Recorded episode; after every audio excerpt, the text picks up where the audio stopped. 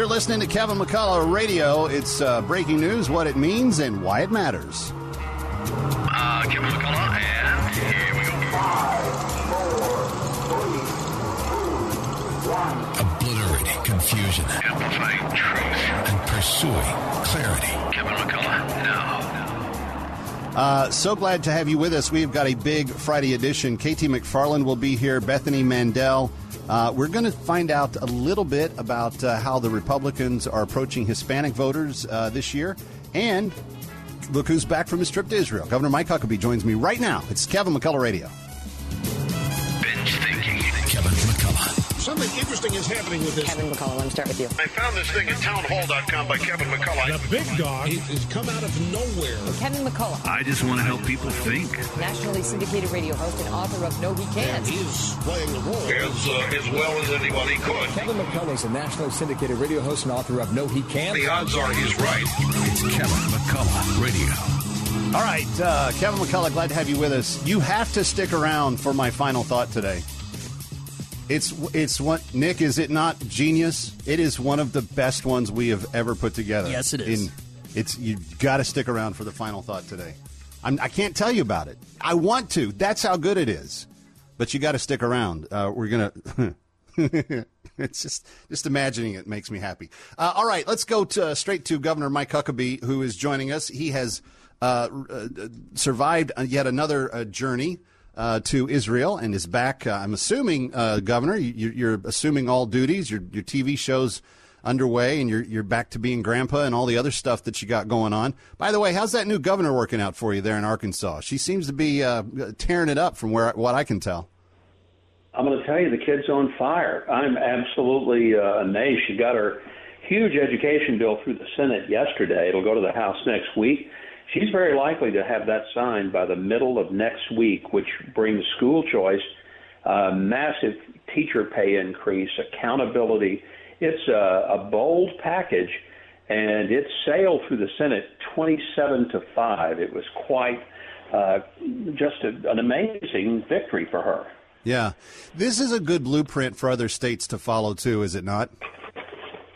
Well, I think it is, and it shows that people uh, across the political spectrum are really ready for something different in education rather than just throwing more and more money at the public schools and hoping that somehow it's going to work out. And you particularly see the support from minority parents, uh, Hispanic parents, African American parents. They want school choice. They don't want to be told, look, this is where your kid's going to go to school, and if they fail, then just too bad. They want to be able to make decisions based on what's best for their kids. And that's what we're beginning to see in Arkansas. I could have never pulled this off when I was there. Way too much opposition. Uh, there was a Democrat legislature. She's blessed with a very strong Republican majority, and it's it's going to happen. Let's talk about your trip to Israel. I'm dying to know because while you were over there, um, you know, uh, Mr. Biden made an, an unannounced trip to uh, Kiev.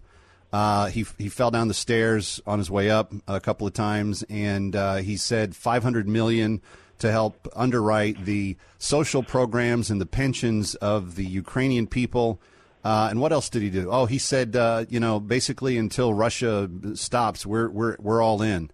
How is that playing on the international stage, particularly our most important ally in Israel? I, I think most of the uh, Israelis that I dealt with when I was over there for nearly two weeks have a real anxiety about Joe Biden's presidency. They know that he just isn't uh, as supportive.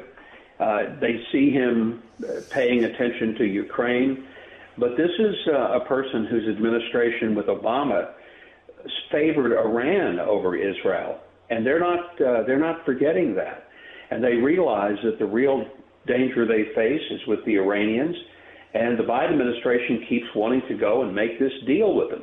So they're very nervous about it, and they just don't feel like that they have the same kind of commitment uh, to maintain the integrity of Judea and Samaria, uh, to know that they're not going to be uh, sucker punched on trying to divide Jerusalem. Uh, I don't think the Biden administration will move the embassy back to Tel Aviv. That would be ridiculous. Uh, but there's just not a lot of confidence that the Biden administration is the best friend Israel ever had. Yeah, and that that's hard for them, I would imagine, because pretty much through both parties uh, in recent administrations, they have felt a confidence, and I, I'm not sure about the Obama years, but I would say with Clinton and Bush and uh, Bush before Clinton and, and Reagan and certainly uh, you know during those time frames, uh, I think Israel always felt confident that America was there for them. I think that's generally true, but let me be blunt. No president ever did for Israel what Donald Trump did. That's and I'll true. just enumerate a few. Recognizing the Golan Heights as belonging to Israel, supporting them in building neighborhoods in Judea and Samaria, recognizing Israel or Jerusalem as the undisputed capital of the Jewish state and an undivided city that the Jews had a right to, to have uh, from the time of Abraham, and moving the embassy. And then add to that the Abraham Accords, and you have a, an incredible kind of record uh, with the Trump administration.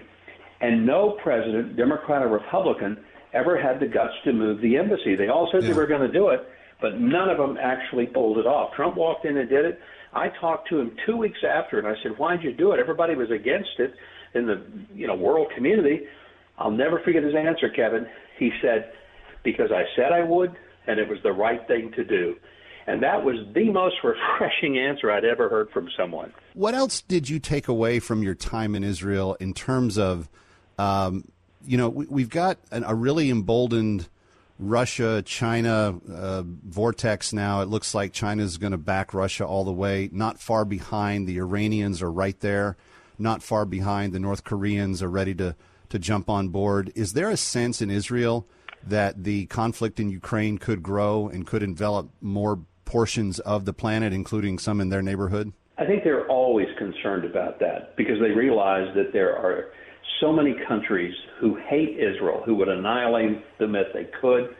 Uh, but the greater concern they have right now is some internal stuff. There's a lot of civil strife. You know, the Israelis make American politics look pretty tame, and, and there's some stuff going on there. But here's the the takeaway: the reason that Israel is such a unique country and deserves our support. It is the only true and real democracy in that entire region of the world. Free speech, free elections, freedom to criticize the government all live and reign in Israel. And it doesn't live or reign anywhere close to them. So there's a great sense of why Israel becomes important to the spread of freedom and liberty across the Middle East and the rest of the world. Well, I, I not only agree with that in my in my trips there, when I've spoken with some of the people that were in the Knesset and, and in other places, um, I always got this sense that Israel could more than hold its own in its own neighborhood too, and that for some reason, and the, the Trump administration was a was a stark departure from this, but that our administrations are always asking them to kind of kowtow and you know kind of you know tie their hands behind their back in terms of being able to take care of what they need to take care of for their own defense and i that that always worries me because we shouldn't be putting that kind of limitation on on our allies Well, I think a lot of people may not fully appreciate that Israel has never, never, ever asked the U.S. to fight a war for them. They've asked for supplies and equipment, uh, but they have never once asked, nor have we ever given boots on the ground to any of their conflicts uh, to preserve their independence and liberty. They fight their own wars. Yeah. And so it's an important part of what makes them a great ally. Truth is, they have imported to us an extraordinary level of both intelligence and technology Yep. that has been very helpful to our military, and most Americans aren't even aware of it.